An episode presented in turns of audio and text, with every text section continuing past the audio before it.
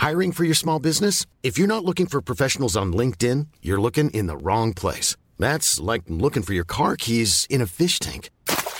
LinkedIn helps you hire professionals you can't find anywhere else, even those who aren't actively searching for a new job but might be open to the perfect role. In a given month, over 70% of LinkedIn users don't even visit other leading job sites. So start looking in the right place. With LinkedIn, you can hire professionals like a professional. Post your free job on linkedin.com slash spoken today.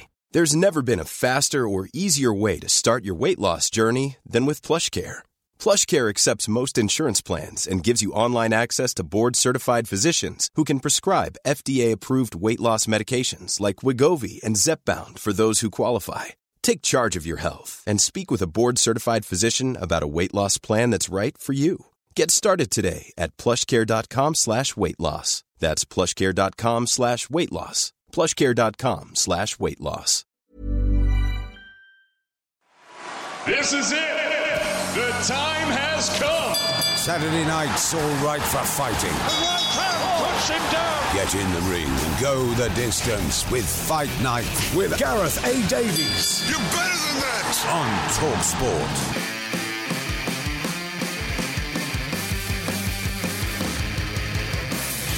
You're listening to the Fight Night podcast on Talksport with me, Gareth Davies. In the studio with me this week, the one and only, the Omen, Spencer Oliver. And what a rollicking show we've got for you coming up this week. First up, Tasha Jonas, the winner of the British Boxing Board of Control Fighter of the Year Awards for last year, joined us on the show. Such a strong start for Jonas, and she fancies it by knockout here.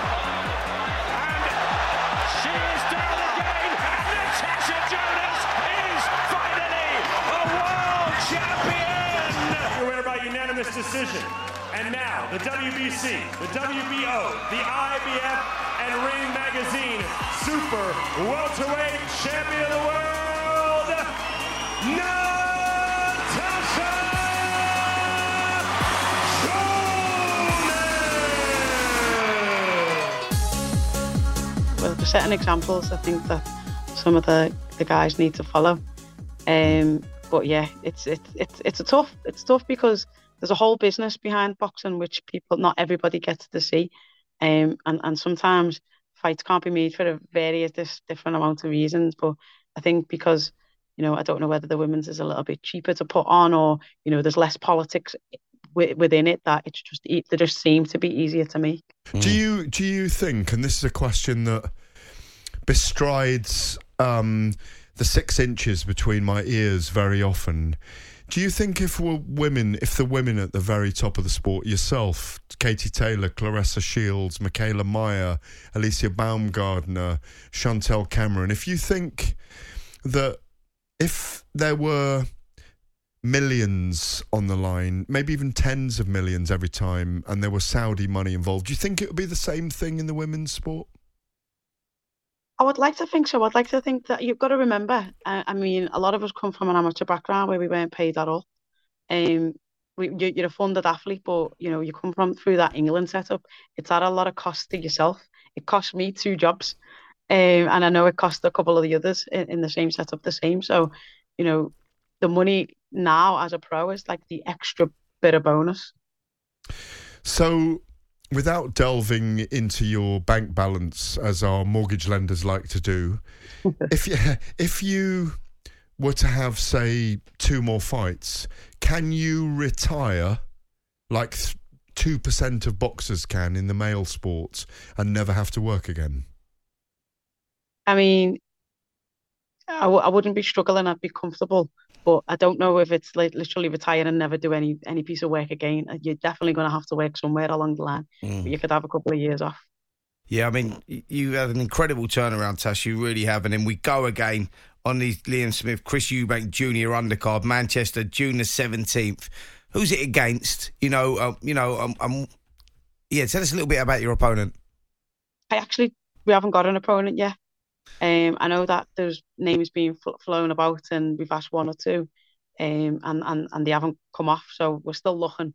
But I am assured that I am 100% definitely on it. Is there a was- chance? Is there a chance that if Katie Taylor beats Chantel Cameron and wins the 140 pound belt, that you, if say Amanda Serrano was injured or you know there was a, an opportunity, you may be able to fight Katie Taylor at Croke Park in September. Well, listen, I, I've been, I've been like promised by Boxxer that I'm going to have a defense, um, and then I'm going to have uh, I'm going to have a big fight. They'll they'll financially support a big fight, and I think mine and Katie's fight in, in lockdown deserved a crowd Mm. for, for for what it was, and whether that's Katie or who I believe Chantel will win. Um, I, I would love to have uh, you know a big opportunity at a different weight. I, I I I never planned on staying at one five four. It was just that all the opportunities came about at there at that time when all the other fights were taken. So um, to go back down has always been my plan. Is it Um, time? But is it time for? I say this. Ben Shalom's a friend of the show. Is it time for Boxxer, for Sky, for any of them out there, frankly, to go? Do you know what? Natasha Jonas is a big enough star. You know, you've done the Echo Arena in Liverpool. We know you're a big star in Liverpool. Is it time to do a Manchester Arena or an O2 Arena or even a little football stadium? You're a Liverpool fan, aren't you?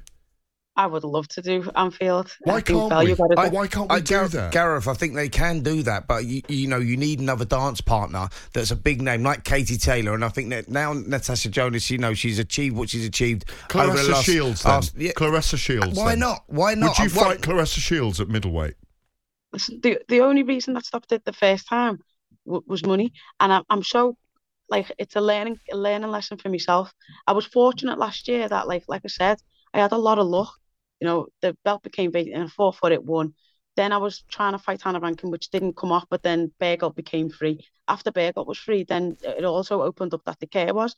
So I, I was very fortunate and I had a lot of luck along the way last year. And I would love to continue fighting, fighting for belts. And it came about in December that it was, it was, you know, Ben was like, "Would you fight Calista?" I was like, "Of course I would." So then that was into December. I, I like, I said, "Let me go on holiday and and, and let, we'll talk about when I get back." Got back in the January, was like on it, and like we was back and forth about networks, wh- where it was going to be, wh- how it was going to be, and literally the only thing that was stopping it was money. So then, because by this time it's now March, nearly going into April, it and it just the, the, the just the deal just like he wasn't they wasn't prepared to up the up the thing, so it was was not going to be done.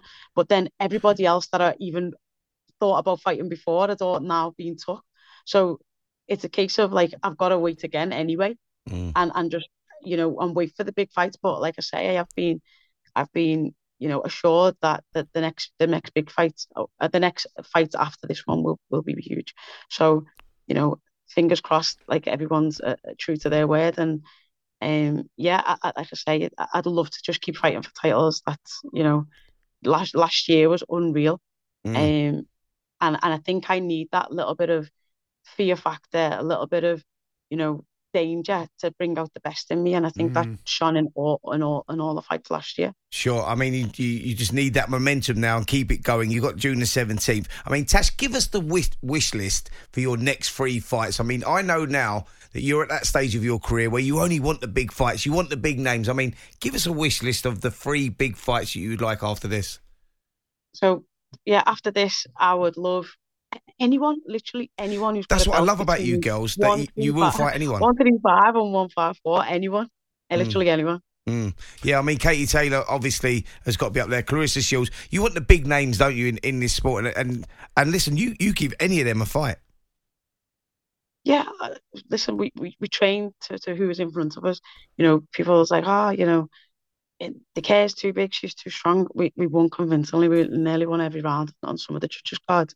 You know, oh, you know, Bagels hasn't been beat. Yeah, okay, but we won every round on, on two of the judges' scorecard and one round. So it it's not even.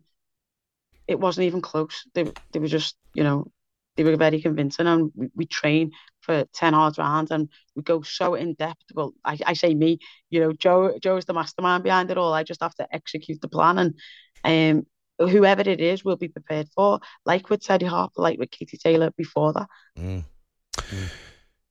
Before we let you go, Natasha, um, What did it mean to you to win the British Boxing Board of Control uh, Fighter of the Year award? Before I won it, um, I was reading like the, the little program thing that you get, and I was looking and I seen you know Barry McGuigan, Lennox Lewis, and you know Crawler, Joe Calzaghe, and, yeah, Ricky Joe Hatton. Calzaghe. There's just loads, Mm. um, and I was thinking, wow, like, like I was thinking, wow, these were all my heroes. You know, your Ricky Hatton, your Lennox Lewis, they're, they're who I, who I, you know, that's who I grew up with, loving or hating.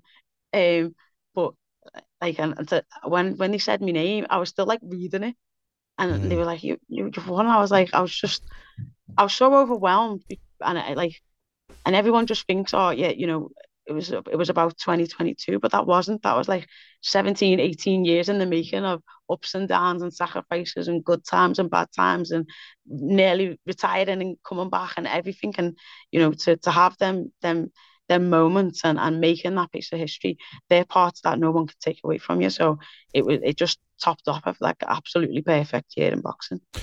If you'd been the same weight division as Tony Bellew, would you have beaten him up? oh gosh, gosh, I don't even want an answer. I know you answer. don't. That's what I'm asking because I know you're such great knows What friends. Scouse women are like. He knows what Scouse women are like. He knows who works protection in, in in the relationships. I remember walking into the amateur gym and him being there one day and you there. I think I don't know who you were training with that day, but uh, Tash, we really hope you get the best fights over the next year, two years, and and I'd, I'd love to see you back in in with Katie Taylor again, frankly, because definitely. that that fight on the on the undercard, even though we all called it the main event in the end of Joseph Parker and Dillian Whyte, was just was it was it It was, was it insane. was That it was a Chisora Whyte fight as was it Chisora Whyte? I'm not sure who was That that. night. I it was can't- just I- it was Laura Parker. It was. It was Chisora Parker. Yeah. It, it- uh, honestly, ten rounds of bliss. we need to see it again. I think we do, and I'm sure you want to do it again. Hundred percent. Uh, she's two two nil on me now. I think two two three nil. I need to get one back. Well, Tasha Jonas's fight, we don't know who her opponent is, of course, yet, but her fight is live on Talksport on the undercard of Chris Eubank Jr. and Liam Smith in Manchester on June 17th. We have got a host of live fights coming up for you on Talksport, by the way. The second of those, because we've got Joshua Buatsi versus Pawel Stepien in Birmingham this weekend coming up, is KSI versus Joe Fournier. I joined a ripped looking KSI JJ at the Shoot Fighters gym in Park Royal just a couple of days ago. Yeah, I've always been able to switch to southpaw. Where does that come from? Well, I mean, even well, when I knocked out Temperrr, I, I, I went southpaw. What you?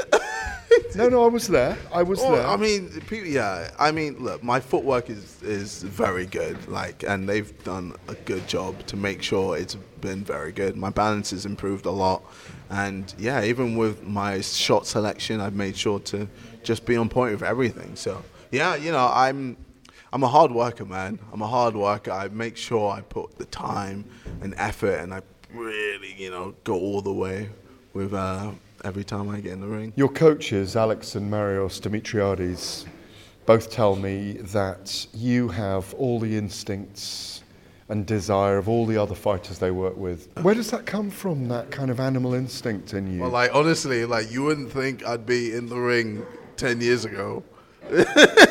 no chance, bro. I was in my bedroom playing games, playing FIFA, like golazo and all of that. Yeah, so like to be in the ring, punching people and knocking people out. Yeah, it's definitely wasn't the plan, but know, life has a funny way of uh, putting you in crazy situations. Louis Theroux was telling me. He said when he watches you, there's something terrifying about your your kind of desire and attitude to do these things. I've always had the desire to win, to do better, to always improve, like, and just to always just push myself.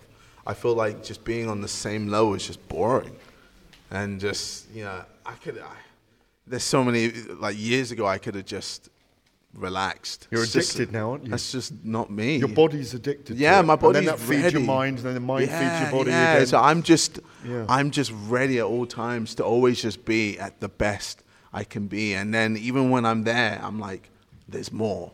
I, you know, I have to go further beyond. yeah, I have to figure out like how much more I can do with my body and you know my mind and my soul and everything. So I, yeah, I just I love pushing myself, man. And you know, with boxing, it just it keeps pushing me, and I feel like that's just awesome. Before I come on to Joe Fournier, Mm. your opponent on May the 13th, oh, it's live on Talk Sports Sick. that night. Uh, yeah, it's going to be sick Yeah. building up to it. Um, are you still in the frame to want to fight Tommy Fury? Yes, yes. Jake Paul? Uh, with Jake Paul, bro, I, I I'm kind of just bored of Jake Paul. At Bored this of calling him out?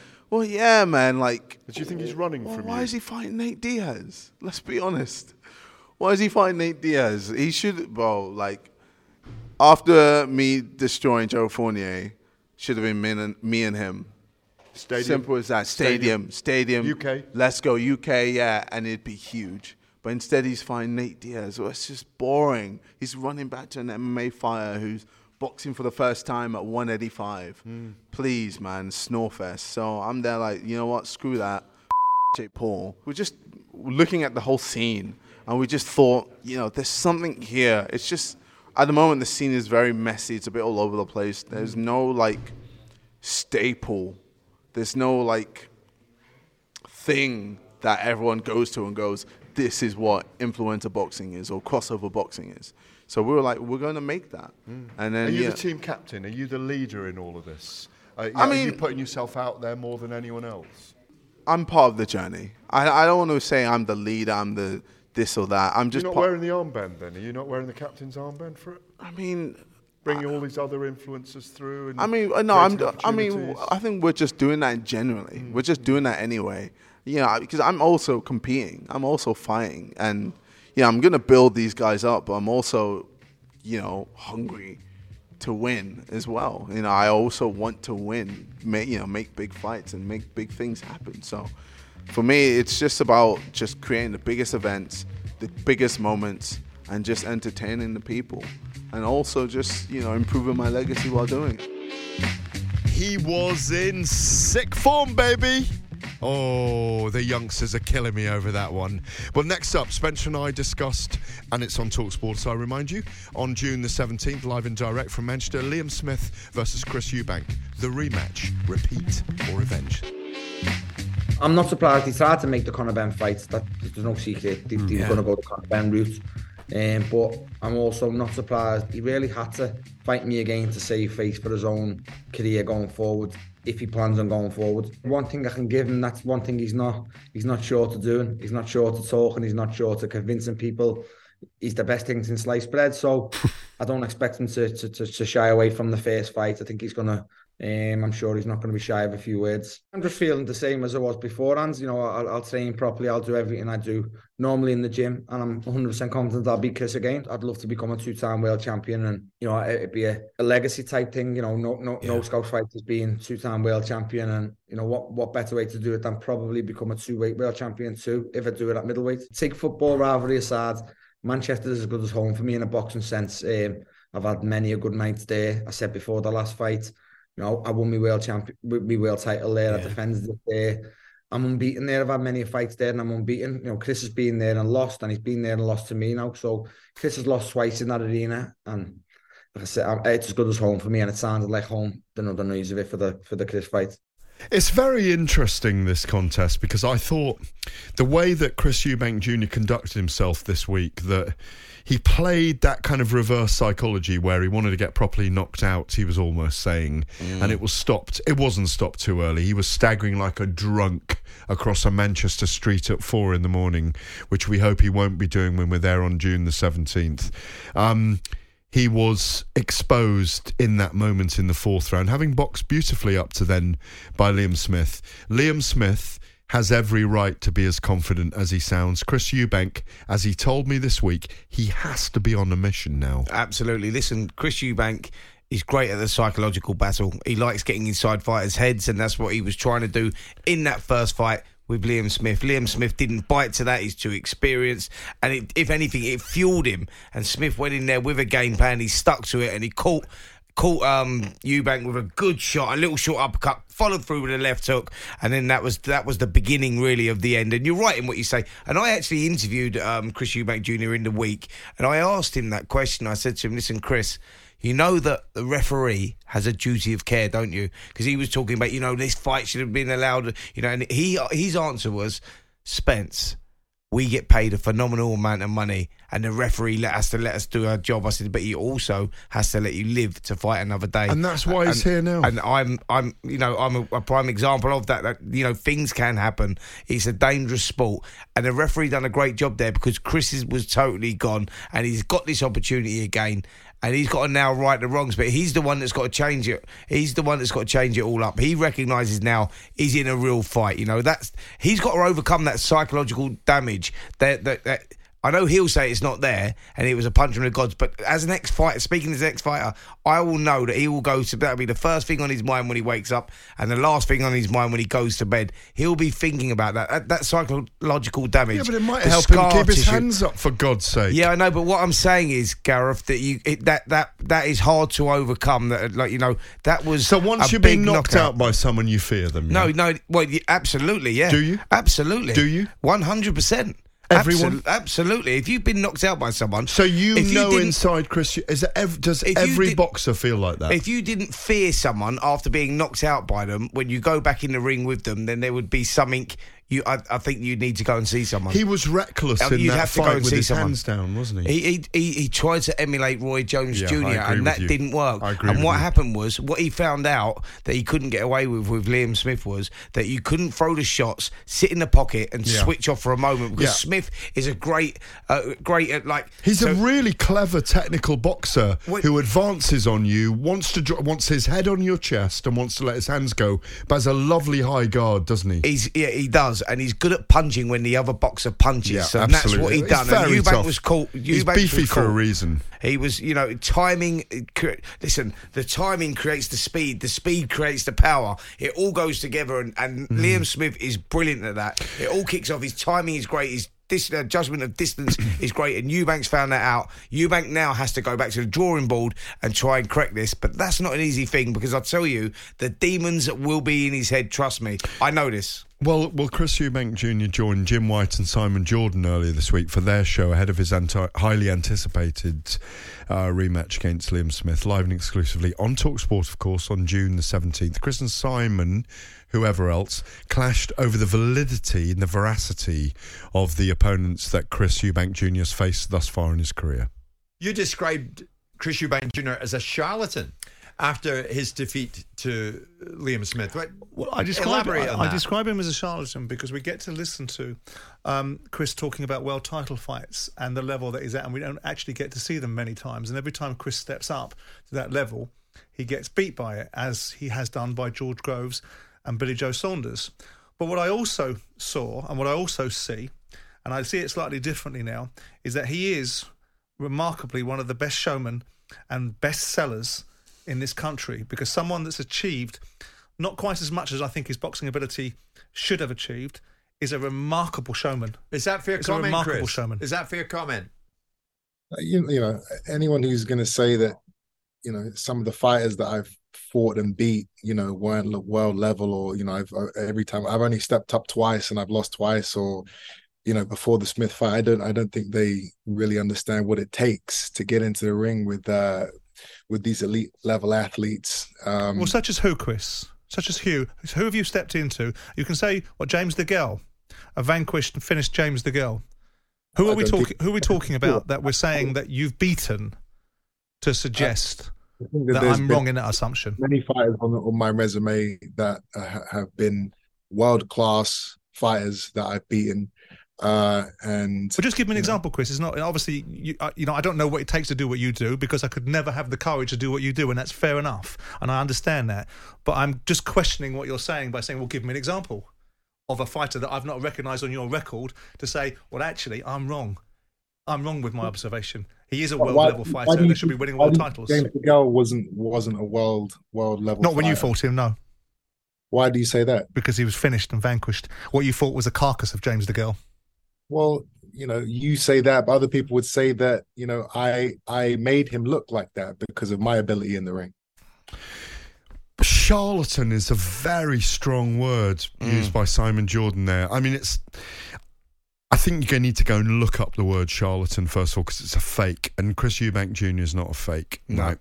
So, I, what I don't disagree with Simon about is that Chris needs that world title fight, a Golovkin or someone like that. I agree with him. James DeGale was shot when he fought him. You'll agree. You know your boxing. Totally. He was shot when he fought him. Simon was. Totally. It wasn't a carcass. No. A carcass is something that lays on a butcher's stall. Mm. You still have to go out and beat the person. Look, Simon has very strong views on boxing. He brings enormous numbers to our sport. He's got some extraordinarily perceptive views on our sport. They need to be put right, the things he's talking about. Some of us who've been in boxing a long time find it very hard to change those things because we go round and round in circles. But where I agree with him is that Chris Eubank needs those couple of top level fights. Definitely. Because if he'd beaten Liam Smith, people would have gone, "Oh well, he beat Liam Smith," No, I think and and and, and who was beaten by Canelo. Mm. Um, you can always see, you can always light the fires. Let's put a couple out for a minute, Spencer. Mm. And uh, listen, Simon. As I say, let me repeat this: Simon Jordan has some very strong and very intriguing, and some of them very accurate views on boxing.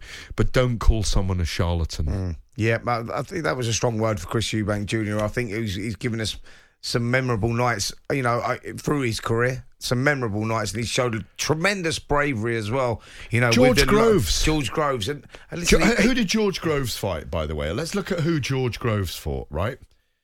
Um, Badou Jack. Yep. Badou Jack. What is? Where is Badou Jack right he's now? a free weight world champion He's right a now. He's just three won the weight in a split decision in Las Vegas. That George was hit by a lot of right crosses in that fight. Do you remember? Yeah, but it was a fight that I thought It was a George very could have won. split. It was a split decision. Yeah, it was a close It was a very close fight. Have you seen how big George Groves is? Like Mm. naturally, he's about fourteen stone. He's close to a heavyweight. Chris Eubank Jr.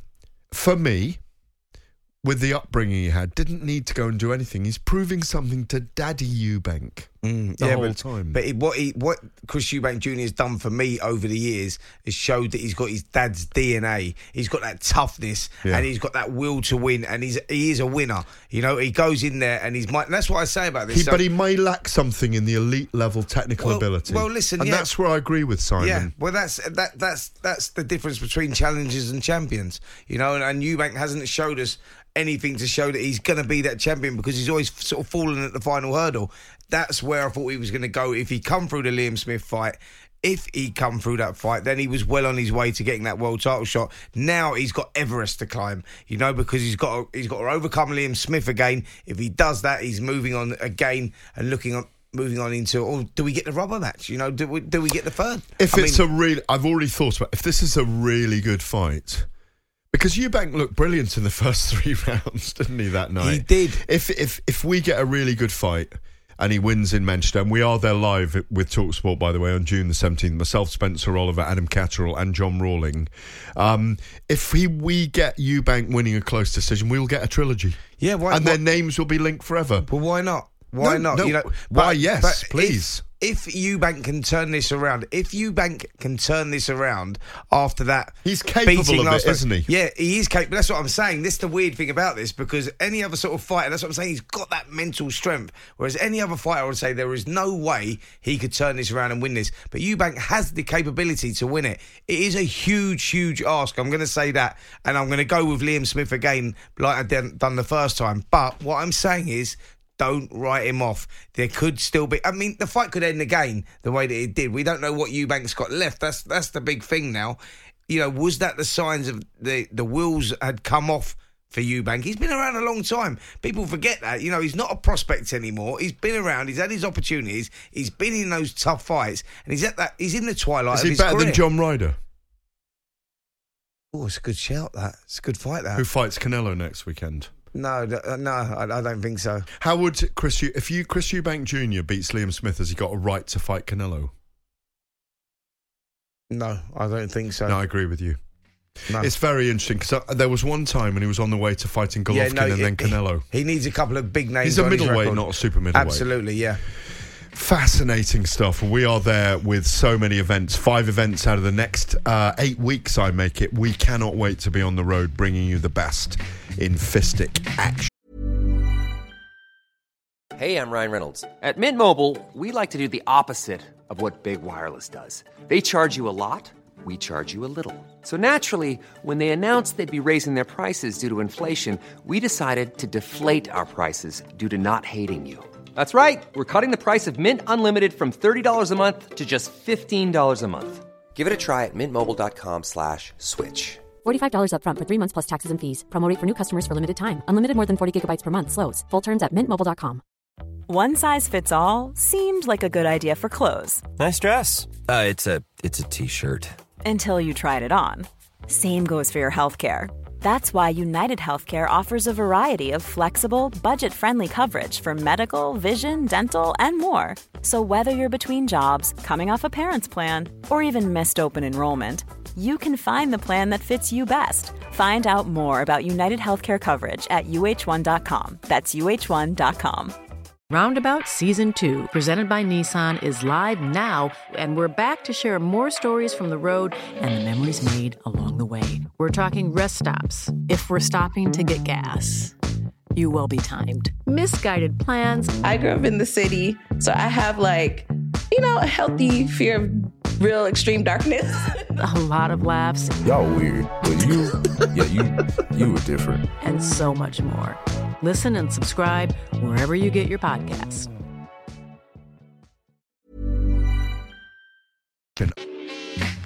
So then we indulged, like we do most weeks at the moment, in a mad half an hour of heavyweight back and forth, tussling on the ropes, and there aren't even any fights to talk about. Is the four man tournament happening? Who's to blame? Well, Alexander Krassyuk, the promoter of Alexander Usyk, had plenty to say on it. Here's what he told me. You know, his philosophy is he doesn't feel himself dangerous for other people. He feels himself very helpful for other people. He wants to help people. When he comes to the ring, it's his profession. So he has to fight and he has to win. But he doesn't have to hate his opponent. He loves his opponent. He respects him. And with with a full heart of love, he hits him according to the rules. But he doesn't feel this anger. He doesn't feel like he's doing uh, damage. No, his objective is to win. And the less damage he does to his opponent, the better. This is his philosophy. That's why he explained he did not knock out Anthony Joshua in the 12th round. He says, I'm winning on points. Why should his kids watch his father falling on the ring when when enough is done for, for to get the victory? That's his mindset. You sent me a text the other day to say you are in talks with Frank Warren and the Warren team at Queensberry for Alexander to defend his WBA mandatory against Daniel Dubois, potentially in the UK this summer. Is that ongoing at the moment? We are on talks, uh, not in the UK, but our priority now is Poland. And that's where I just came from. I had a wonderful meeting hosted by my brother from another mother, Andrzej Wasilewski, the, the Polish promoter whom I've been knowing for so many years, uh, probably the whole career I have been in boxing. Uh, so we spent a couple of very fruitful days working on the possibilities, exploring uh, how this can be done, and we are now very thirsty to bringing some new level of of organization of boxing. It's not. It shouldn't be just the event. It should be the festival of brotherhood. It should be the festival of brothers and sisters across the borders. So we go, we want to unite the nations that are around Ukraine, close to Ukraine, in the massive event, the heavyweight championship, the unified heavyweight championship. So, uh, regarding the negotiations, uh, yesterday or day before yesterday, we called for the immediate purse bids. We still have time to find the solution, but uh, we don't want to, to extend it that long. So uh, we put the deadline probably mon- Monday morning. We will know the, from the WBA which is the date for the for the purse bid, And if we do not uh, manage to set a deal until the deadline, then we just go to the purse bid, we put a bid, we hope God helps us, we win, and we put the, uh, an extraordinary show in, in Poland. So let's say you win that fight. You're talking about Daniel Dubois there, obviously, yeah? Yes. Um, yes. So let's say you win that fight. As I said, I spoke to Amer Abdullah, and he knows his boxing. You know, he's been around a long time. I've known Amer probably 20 years. And he knows that the big heavyweights probably need to fight in the summer as well, apart from outside this extraordinary talks about an event in Saudi Arabia, two events or three events or however it's going to work out. So, do you envisage Alexander fighting for the undisputed title if he beats Daniel Dubois later on in the year in Saudi Arabia? Yes, definitely. Yes, this is the game plan. Yeah. This is what we have in mind. And uh, we would probably fight him earlier, but we need to comply with the rules with WBA and we need to undergo the. But he also hasn't fought for a year nearly. Yep, almost. So he has to fight. And uh, Daniel Dubois, everyone thinks he's like a very easy fight. I don't consider this fight to be easy because the most difficult thing in, in boxing, in fighting, is the preparation. Yeah. And for Usyk, there is no difference who is who he's fighting. Is it Daniel Dubois or Anthony Joshua or Tyson Fury? The training camp remains the same, and uh, most of, of the of the power is lost. I mean, most of the of the force is lost while the kid is uh, in a training camp. Do you think that it's unrealistic to get Anthony Joshua, Deontay Wilder, Tyson Fury and Alexander Usyk all in the same event in one night. Is that possible? No, I think it is. I think it's possible. Nothing it's is. never been done before, is it? It's never been done. Absolutely. But uh, if you remember, Kinshasa, the the Rumble in the Jungle. Of Zaire. Yeah. Yes, Rumble in the Jungle. Ha- has it ever been done? No. Mm. It was done only once, and it was such a difficult fight to make. Yeah. Rescheduling getting money, things like that. And in a country like Congo, which which is now Congo and uh, at that time was Zaire, that was almost impossible. But it took place and it stays in the uh, written in, with the golden letters in the history of boxing. Three it's the most watched fight ever, I think, because of when we were kings, the movie, and all those things. It's probably the most watched fight ever. Yes, probably yes. Thriller in Manila.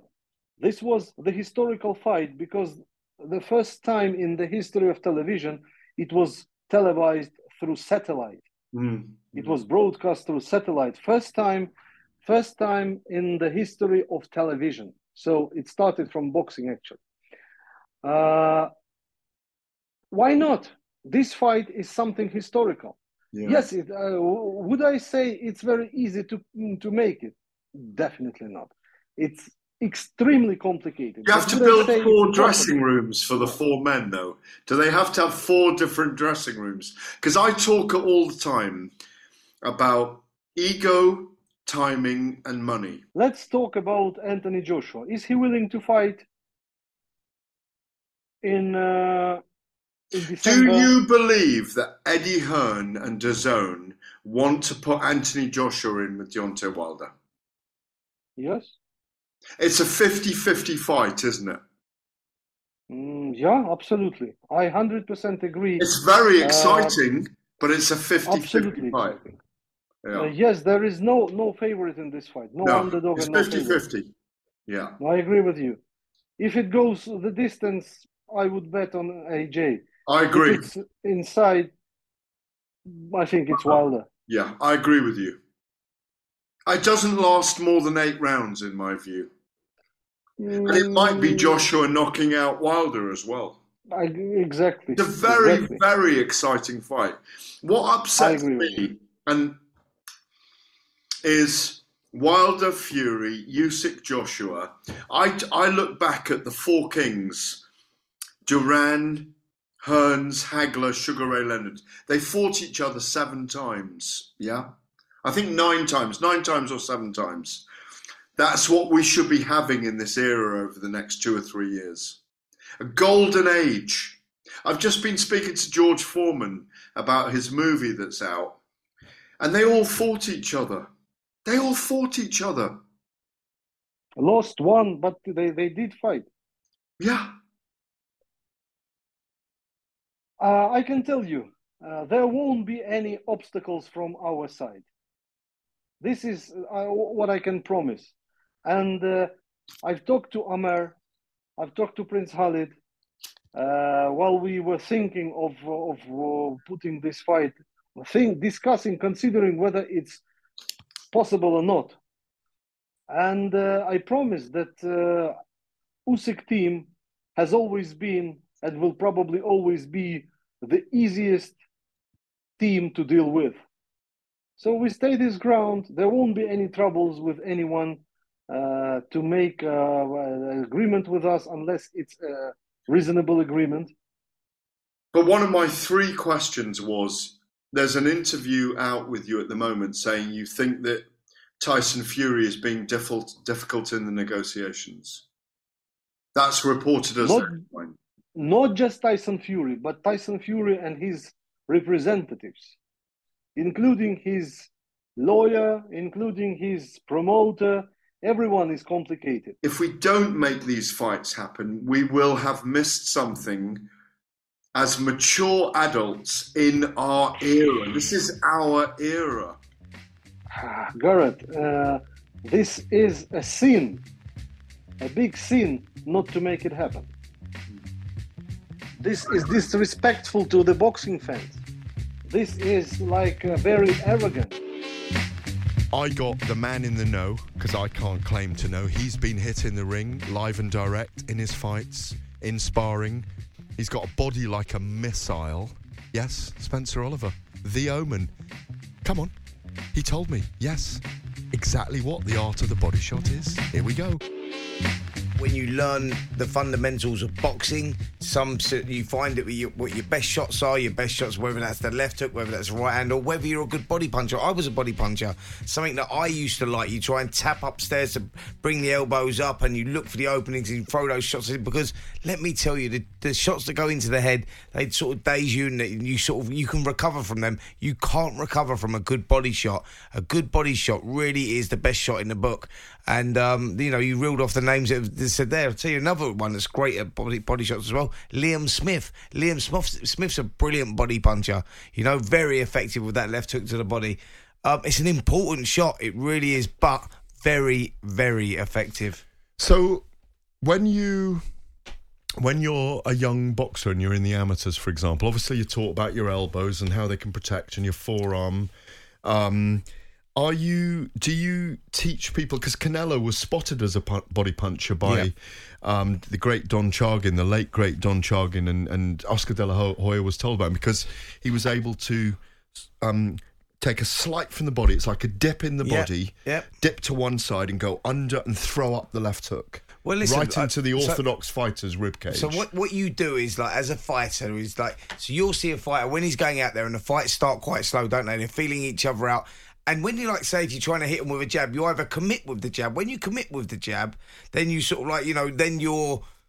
You're, you're, you're, committing and, you, and you're, you're looking to get in range. But what I'm saying is sometimes you throw a jab and you're, you're looking to create um, traps. You're looking to set traps. So you'll throw the jab, you're pretending to try and hit them, but you're not really trying to hit them. You're looking for openings. hands out, you're looking you? for openings. So Yeah. you might throw a jab to the body and notice that they bring the left down a little Mm. bit, and you think beautiful. I jab to the body, and then I'll come with a right hand over the top. Or you might like touch downstairs to throw throw the hook or whatever, and see the elbows coming out. Just you're looking for reactions, Mm. so you're setting traps the whole time. Do you know what I mean? And when you see a fighter and he comes out and his elbows are up or whatever, and you throw a shot and you see a little bit of movement, you think right, you go away from it, and about 30 seconds later you'll come back to it like you'll you'll throw the left hook upstairs, Mm. and you'll see him lift his arm up to Mm. catch the left hook. Well, as soon as he does that, then you turn it underneath, and boom, you've got him. Funny enough, we, we were hitting each other. We were all hitting each other in the body during the show in the breaks earlier on.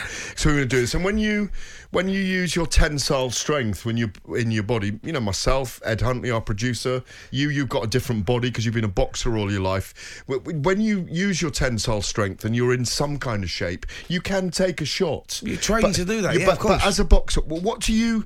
When are you when the medicine ball is landing on parts of the body, and Yeah. when you're doing your exercises, are you deliberately Toughening- treating those intercostal muscles Absolutely. and the stomach muscles for the defence of those shots? Uh, because a punch in them is different to a glove in them as well, isn't it? Absolutely, you know, and, and do you know, like, let's let's use Ryan Garcia as a great. Well, we need to go back to that, yeah, because we are gonna talk gonna- about that, But yeah. I'm just going to do it right now. So what happened was when Ryan Garcia got hit with that body shot. If you watch that, he was delivering a right hand of his own. When you're throwing the shot, obviously your body is not tense like it would be if the shot if he was covering up and waiting for the shot to come. So as he threw that, his body was relaxed, and Garcia went underneath it, landed that big. Davis left went hook- underneath, yeah, Oh, sorry, Dave- Dave, yeah, yeah. Davis went underneath and landed that big left hook of his own. Short Gar- punch. Yeah, but Short Garcia was as well. relaxed. He was relaxed because Exactly. he, he was There delivering the shot, and that's why it was as effective as it was. Because people that watch that go, "Well, it weren't that great." Yes, I do think he could It was like up. a man putting a bomb under a Yeah, bridge. yes, I it? do think he, there was more fight in him, and I think he could have got up. And I think the second round knockdown had a big part to play with that as well. Do he was you? slowly Are you saying he quit then? No, I'm not saying he quit. I'm just saying there was Did a his brain tell his body to Li- quit? Listen, no. What happens is you got that ten seconds when you go down. Ten seconds when your heart is not a lot of time. Mm, Trust me, he's then there, and so you've got to make those decisions. And I think Mm. that he was there, and he's trying to he was trying to recover and make the decision. It's easy in hindsight for me to say, yeah, he could have got up because you don't know how badly it affected him. Yeah. Because, like I say, he was delivering He's a no punch when he got hit. he? He's definitely not a coward. He wouldn't have got up from the second round knockdown. That that left hand that he got hit with in the second round could have knocked a horse out. It was a massive left hand, hit him flush on the nose. You saw the nose bleeding straight away. And and Tank Davis can whack, mate. He's got 29 fights, 27 KOs. You can't question it. But what I'm saying is. I felt that there was more fight left in him, but I'm not going to say he quit. He definitely didn't quit. it was just one of those, you know. An- animal rights people might not like this, but um, Ed, our producer, um, look, I wonder whether Tank Davis. I think he planned that punch.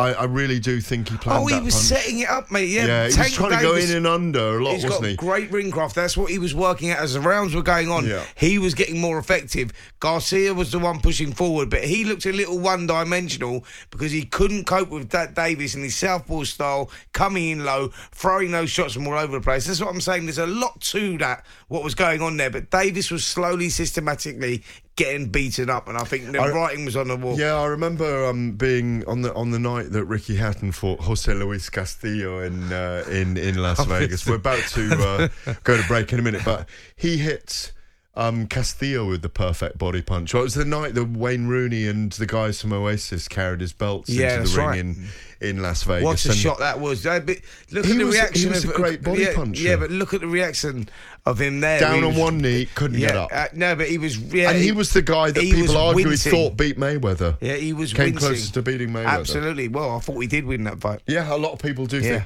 I mean, Canelo, um, for me, needs to be more of a body puncher than he's been recently. You know, Yeah. Golovkin was a great body puncher. Mm-hmm. And he's got older, and he's he protects himself more. Because when you throw the body punch, finally, you have to open up a little bit more as well. Rather like the uppercut, they're punches that you leave yourselves open for things. They're not the kind of punches people throw in the first round, No, but, but the the best body punchers are like the Mexicans, like your Canelos, like Barreras and and and um, Erik Morales and all those guys. When you go back, Chavez was one as Yeah. well. You watch them; they get in range and they sort of smother their work. But the way that they create the gap is not by like so. Your brain would tell you like push the guy off to open the gap, but the way you do it is step back with your back foot, and that creates a space, and you get the leverage of all Mm. You your go. body weight into the shot. I wish you could see Spencer doing this now. Um, I, do I you would know what not want to be hit leaning by over it? and Yeah. boom. Lovely. There you go. Well, that was fascinating, fulfilling, and it brings to fruition another Fight Night podcast on Talksport. Thank you, Spencer Oliver, for joining me in the studio. Thank you to all our guests. Don't forget to subscribe. Go to the Talksport Boxing YouTube channel. We've got lots of entertainment for you on there. Keep subscribing, keep listening, and remember, for the next five weeks out of eight, we're bringing it to you. We're the home of boxing. See you next time.